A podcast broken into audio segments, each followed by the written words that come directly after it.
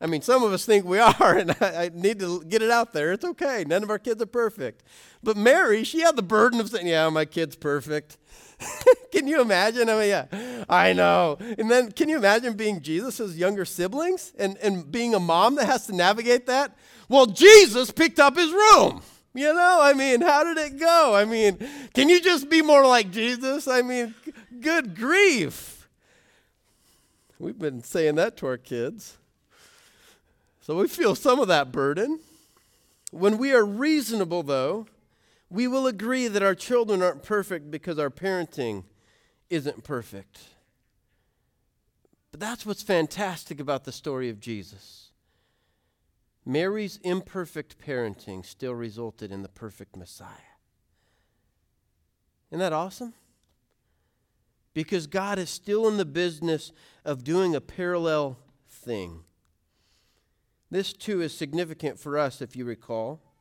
Though Mary alone would carry the physical Christ inside of her, I feel it's a good time to remind us of Colossians 1:27. If you were with us a year and a half ago, I asked you to memorize this verse. If you memorize it, say it with me. If you need a reminder, it's on the screen.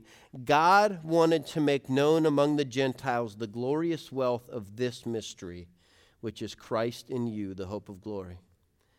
Friends, don't miss that when we come into relationship with Jesus Christ, He wants to give us the down payment of His Holy Spirit. That's the le- very language that the Apostle Paul uses in multiple of his letters.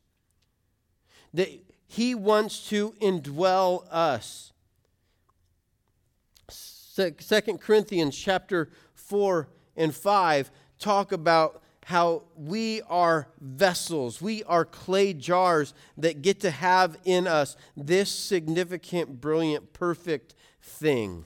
Fragile as we are, we get to indwell the Holy Spirit of God so that we can invite him in and hand controls over to him. And so, in that way, we can feel both the blessing of God's presence, but also the burden of knowing that where we go, He goes.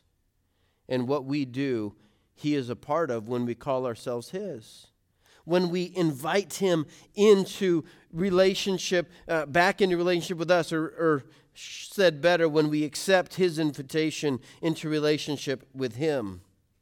See, God still is in the business of allowing the imperfect to carry his perfect spirit so that he can mold us and shape us into his image and into his likeness and so we can share him and his love with this world focusing on Christ and what he's accomplished through his life, death, burial and resurrection so that our story becomes more his story than our story. And so again I ask what areas of our lives are we struggling to hand over to Christ? And though we might be afraid to hand those over to Him in this season, maybe Mary's acceptance of the burden and the blessing might open the door for us to say, hey, this is new, this is different, but I'll take it. I can see that the Lord is with me, and where He wants to lead me, I will go. Be it Egypt for a few years, we'll take Egypt for a few years. If you're Jonah and are sent to Nineveh, well, you can try to run to Tarshish, but you'll probably end up in Nineveh. Wherever it is that God wants us to go when we are walking with Him, it goes well in the end. Third thing I want to point out in this message to Mary is don't miss the, the great statement that if there is a memorized verse in that, it's verse 37, Luke 137. And that's this God makes the impossible possible. God is still in the business of making the impossible possible. And this is a common theme, too, isn't it? Zachariah, Zechariah doubted God earlier in the chapter, and it seems that Mary's faith is feeble at this point as a young lady, in the same way that Zacharias was feeble as an older man, being reminded that his wife was going to have a child who was going to play a significant role in the Christmas story, the forerunner fulfilling uh, the prophet Isaiah. Oftentimes in our lives, the purpose that God calls us to can only be completed in His power. He does not call us to things to deify us, Really, I think Mary herself probably cringes in heaven over the many who have deified her, made her equivalent and equal to God in prayer and in thought. She humbly accepted, though, that if this would take place, if the Christ would indwell her, that she would humbly accept that. It had nothing to do with her, and it had everything to do with God working another miracle. There are things that we want to accomplish and do as individuals, and we must be careful. God might be saying no right now because our plan is still human sized and not God sized. God wants to make the impossible possible. If you feel God has called you to something that is in your own power, I urge you to question if that is God's calling or if that's another desire of your flesh rearing its ugly head. If it is scary to talk about His calling, that's probably because it's something that only God can do, and you're probably getting closer to finding out your very greatest purpose in life. Look at verse 37 again. Beautiful words. For nothing will be impossible with God. For a lot of us, nothing is possible. We're good at accomplishing nothing. But when we add God to the equation, we cannot accomplish nothing because nothing is impossible with God. When God is added to the equation, something is going to come out of it. And it's going to be something good and beautiful because those are the things He makes and does. If something is in the way of God finding favor with you, know that Jesus came into the world to rescue us from sin and death. Don't forget the message to Mary this is the Savior. He came to save us because we're not good at saving ourselves.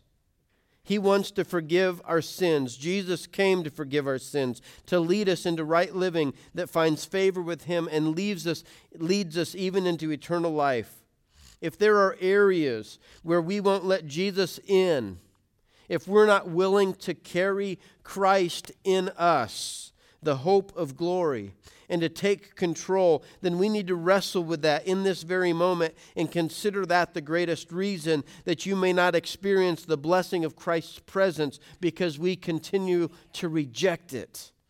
He wants to help us. Christ wants to heal us. Can you imagine going to the doctor with a mass and talking about removing it, even scheduling the appointment, showing up and not signing the paperwork to do it so that now the doctor just stares at you?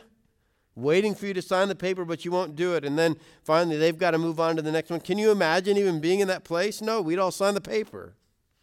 And here it is we know our spiritual infirmities. We know that we've sinned and fallen short. And we know that every major religion outside of Christianity says we've got to be good enough on our own. And we all know that we lack. Christianity alone says we've got to, at one point, fall on our faces and say, I'm not enough. And friends, that is the most freeing moment in life and some of you need permission to have that freedom to fall on your face and to say, Oh, Air can come back into my lungs. It does not have to be about my ability and power and strength because this is a God is possible only moment. And maybe you're saying, well, God can't forgive me. It would only take God to forgive me. Only God could forgive me. And I want to tell you, only God will be able to, and He wants to forgive us in that moment. Let's give Him control if there's something in our life that we're still trying to accomplish in our own power, I invite you to seek God and ask for His possibilities to happen. I want to qu- close with this story that I found this week and thought it was beautiful. This was recorded in, in the Taipei Times in May, on May 11th of 2002. In 1972, there was a two year old Chinese boy, Hu Zhenchen. Or Jen Xuan, excuse me. I'm going to call him Hu because I'm not very good at saying Chinese names. So Hu fell from a table and went into a coma.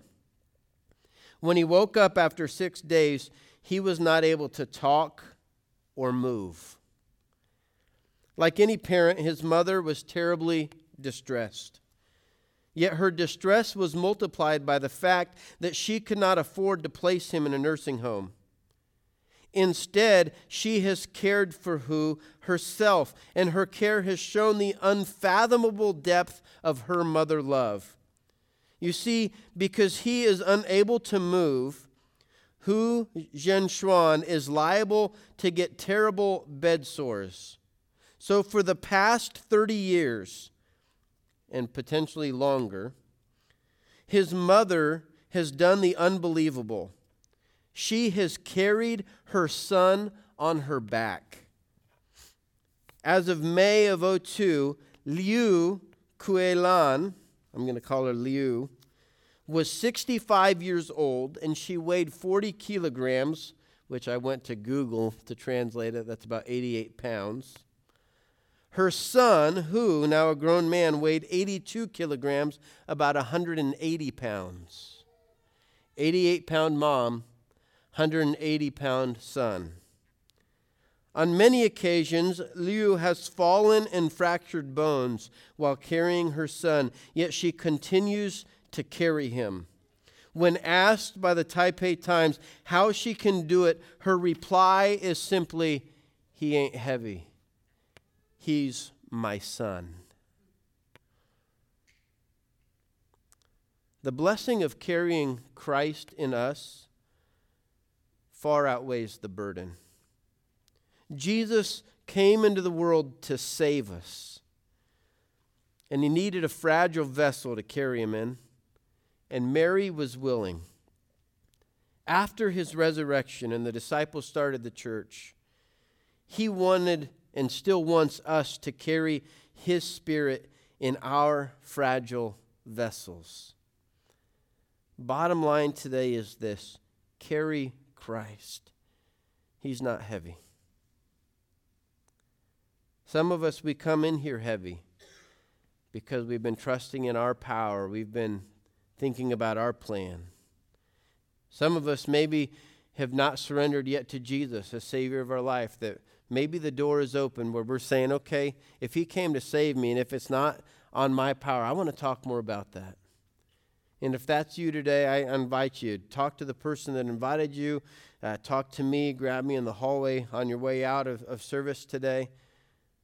Let's start that conversation. For everyone that has said yes to Jesus and accepted him as Savior and Lord of our lives, he, in his mind, wants to dwell in our lives. And he ain't heavy. If an 88 pound mother can see that about the son whom she loved for all of her sons in her life, certainly we can do a better job of carrying Christ.